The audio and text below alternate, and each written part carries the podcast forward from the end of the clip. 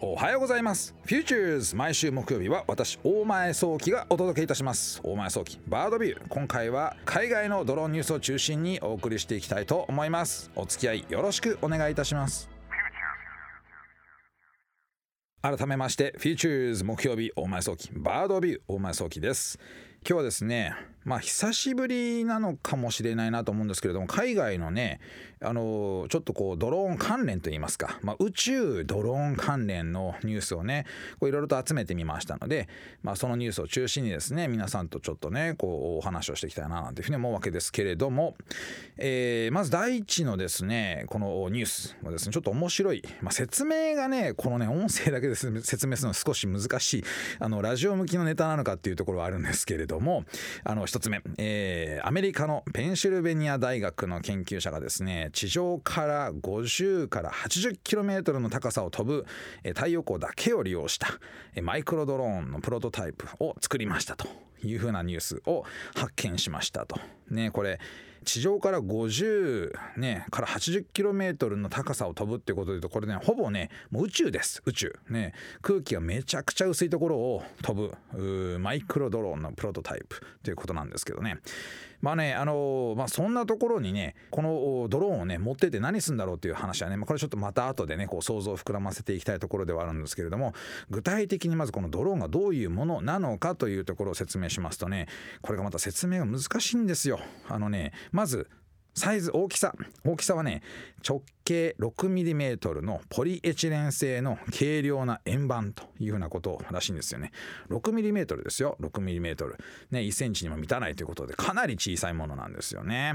このね 6mm の円盤の下にですねカーボンナノチューブというですね、まあ、いわゆる炭素系の素材ですよね。そういったもので、えー、薄い層で覆われているものを、まあ、くっつけますと。そうするとですねここに太陽光が当たるとこの中に含まれたすごい希薄な空気がこう熱せられてでそれが空気中にですね、えー、こう浮揚するね、えー、こうふわふわっと浮くっていう風なエネルギーとなって対流ができるとその場に居続けることができるようになるという仕組みでこれね実は羽がついてないドローンなんですよね。だからドローンドローンっつってもいろんなものがありますよね。このね太陽光の熱だけで浮き続けるドローンと。しかもねこうね飛ぶエリアはね地上から50から80キロも離れたところというふうなところを想定してるという話なんですけれどもこれねもちろんねまだそのエリアに泥持ってって浮かしたって話ではなくてそのね、えー、状態同じような状態の空気中のすっごい空気の希薄な状態を作って、まあ、実験をして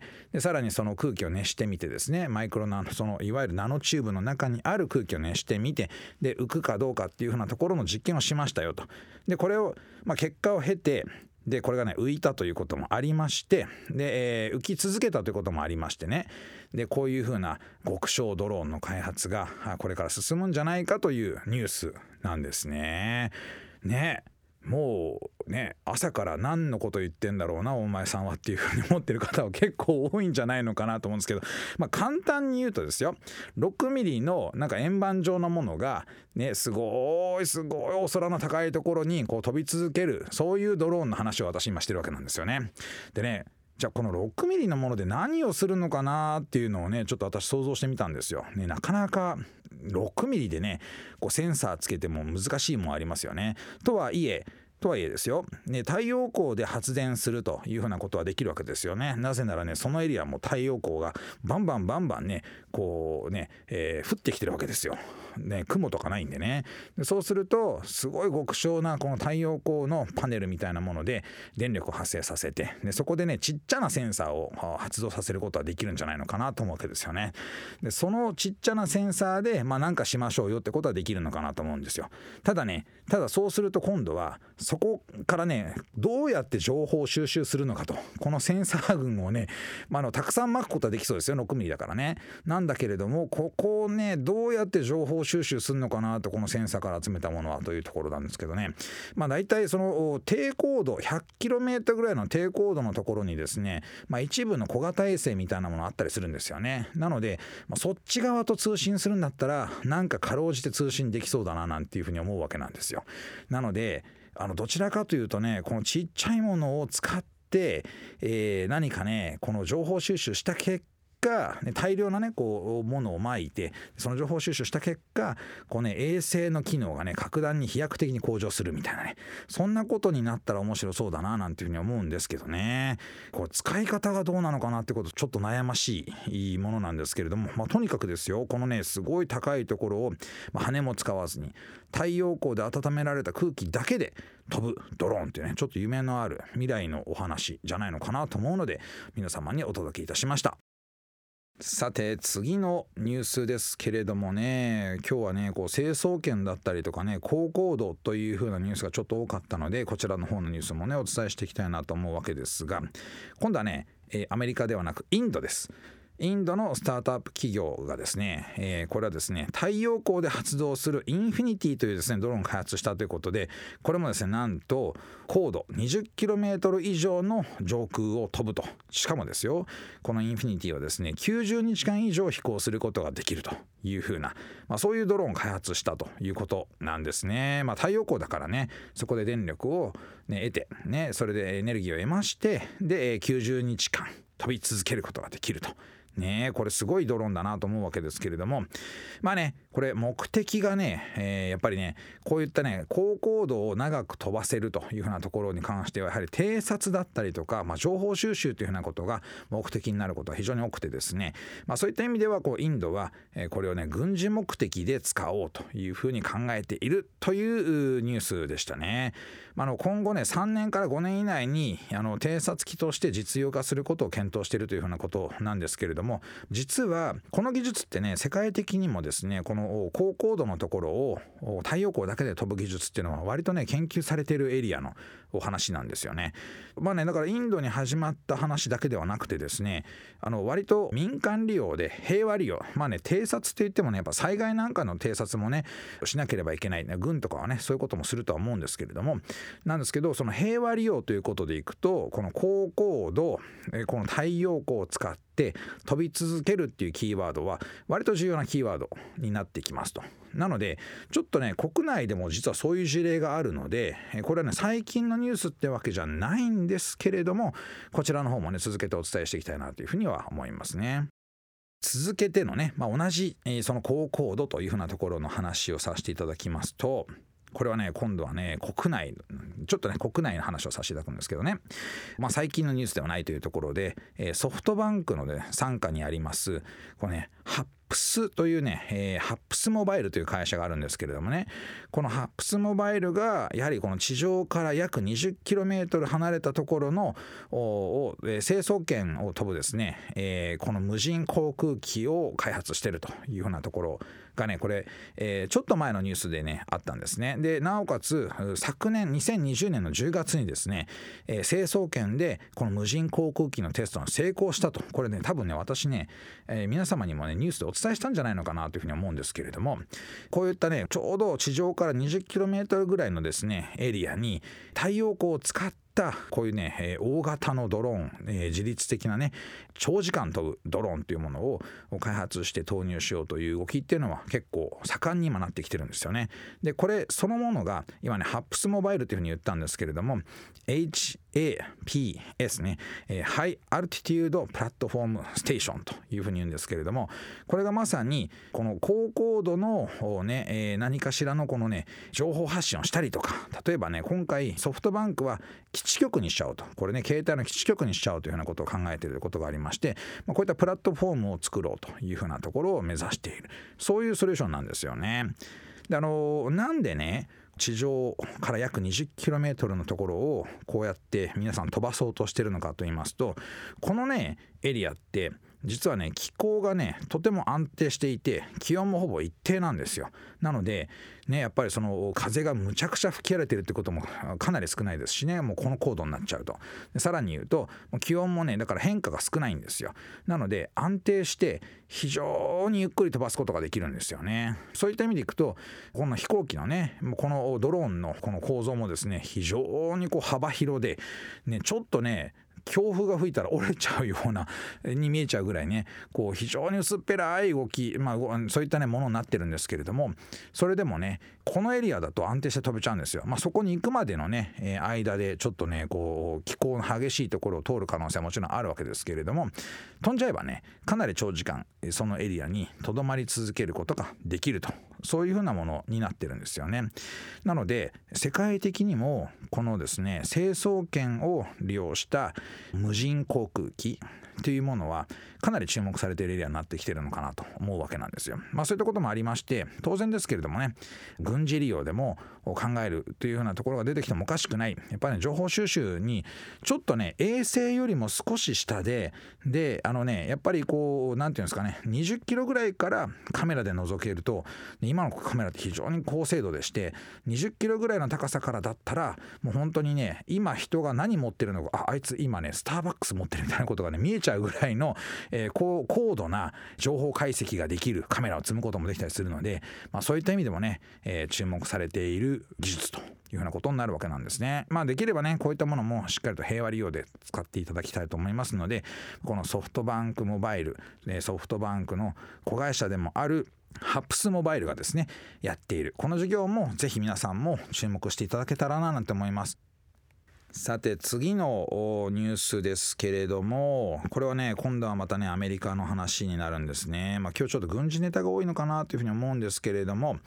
アメリカのねアメリカ空軍がですね、空中発射式の戦闘ドローンロングショットというねものを計画しているというふうなニュースをちょっと見つけました。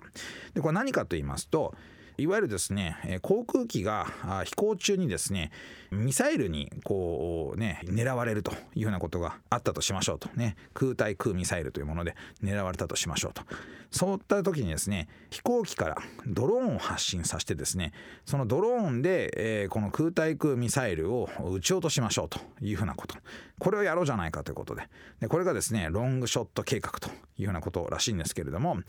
やっぱりねこのなかなか、えー、空対空ミサイルを撃ち落とすのは難しいということがあるようでして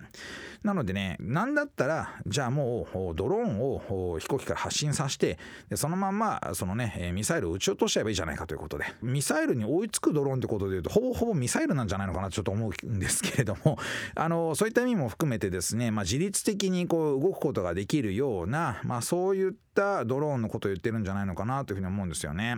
こういったねやっぱりそのいわゆる防衛システムの中でドローン技術が培われていくっていうのは結構重要なポイントになってくるんじゃないのかななんていうふうに思っております。これからもねいろんなところでこうドローンが目になってまたはねドローンがこう目的索敵をするみたいなことをしまして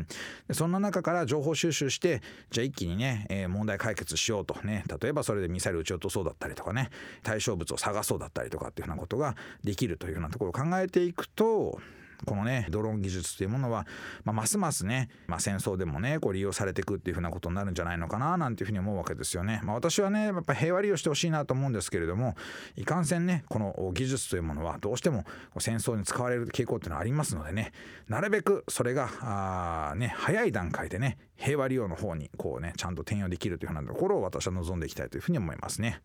さて次のニュースですねまあ今日はねちょっとね軍事ネタがちょっと多いのかなと思うんですけれどもまあね、えー、いろんな国の軍事の話もねやっぱりこうね皆様にはお届けしておきたいなというふうに思うわけですよ。まあ、どんな技術が使い方するのかと、ね、技術がねできればねこう戦争に使われない平和な世の中であってほしいなと思いますけれども、まあ、どんなところに使われていくのかなってところをね知っていただくのもとても大切なことじゃないのかなというふうに思います。でね次の国はですねロシアになりますね。ロシアではですね最近ねこう開発されたこう戦車がありましてでこの戦車はですね UDAR とねちょっとねロシア語での読み方が難しいのでこれちょっとね、えー、英語的な読み方しますけどユーダーとかですねそういう読み方になるのかなウッダールとかそんな感じになるのかなと思いますけれどもそのロシアの戦車がですねもともとプロトタイプは2015年に開発されたものではあるんですけれども今回ね、えー、それをちょっとこう改めてアップデートしましてでこの戦車はですね自立型の戦車にしたというふうなニュースが入ってきたんですね。でこの自立型戦車って何ぞやというふうに思う方いらっしゃるかもしれませんが、まあ、簡単に言っちゃうと人が乗ってない戦車ですね。自分である程度考えて行動するというふうなことができる戦車というものを、えー、開発しているというふうなことがニュースの中では書かれていました。でその中でこの戦車の目となる部分として偵察用のドローンが搭載されているってことがありましてでこの戦車から、えー、偵察時にその自律的にそのコントロールされたその、まあ、ドローンがこう発信されると。まあね人間がコントロールすることもできるらしいんですよ。なんですけれども、えー、こういった部分も含めてこの戦車ってね結構ね実はね時速速いんですよ。時速80キロとか70キロとかね100キロぐらいで走れる戦車もあるぐらいなんですけど、まあ、その中でももねやっぱさすがに戦車はねこう機動力で、え、言ったらね空飛んでるものは劣っちゃうのでで戦車の目となるような形で、まあ、ドローンが偵察を行うというようなことができるというようなことを考えているということなんですね。でこのですねやっぱりね目になる部分っていうのは、まあ、ドローンは非常にこの期待されてるなというふうに思うんですよ。これはね、まあ、産業利用でももちろん私がね、えー、ドローンを使って、えー、こう映像作品を作る時にもですね、まあ、ある種の目なわけですよね。私の原体験としてもやはりねこう2015年にこうドローン一番最初にこうね、えー、カメラを通してドローンの映像を見た時にですねすごいなと自分のこの目がね、え、まあ魂が空を飛んでるなというふうに思ったぐらいのね原体験がありますからやっぱりねこう空を飛んで情報収集するというのは、まあ、非常に有効な手段だなというふうに思うところあるんですよね。まあ、こういったその AI をね、えー、軍事利用に使うというところについてねやっぱりいろいろと心配する方もいらっしゃるんじゃないのかなと思うんですよ。ね、人と同じような判断ができるんだろうかだったりとかですね AI が暴走しないかどうかであったりとかそういったことをね気にする方っていうのはね、まあ、私も含めてねあのやっぱ気になるじゃないですか。そういうその軍事利用の AI ってどうなんだろうというふうなとこありますけれども人が判断を返さないで、えー、自律的にこう殺傷する兵器、まあ、自律型殺傷兵器みたいな言い方しますけれどもこういったものはね、えー、倫理に反するというふうなこともありまして、まあ、いろんな国研究者やですね NGO がですねこれやっぱ反対表明してるんですよね。なので、えー、この AI を使って殺傷するっていうふうなところに向かってどんどんどんどん開発進めるっていうのはなんかね人間社会にとってバッドエンドの方に向かっていくんじゃないのかなっていう気がちょっとしますのでね是非ともそういうね、えー、使われ方がしないようにだけはお願いしたいなというふうに思いますね。まあ、できればこういった技術がね人を傷つけることがないように使っていただければなというふうに思うわけであります。お送りしてまいりました Futures 大前早期バード部いかがでしたでしょうか、まあ、今回はねえ、国外の海外のねドローンニュースというようなところがありましたけれどももう成層圏利用というようなところをねぜひともねこの高高度で長時間飛ぶというところにねまた技術的に非常に重要性が高まってきてるんじゃないのかなと思っておりますのでまたねこういったニュースがありましたら皆さんにねお届けしていきたいななんていうふうに考えております。さて番組へのメッセージお待ちしております。オーディにある番組 Futures のメールフォームからお送りください。オーディでは番組情報のほか音声ポッドキャスティングも配信しております。また音声ポッドキャスティングは Spotify でも配信しております。Futures 大前早期バードビューで検索してみてください。番組 Facebook ページでも情報発信しております。Futures 大前早期バードビュー。私とはまた来週お会いしましょう。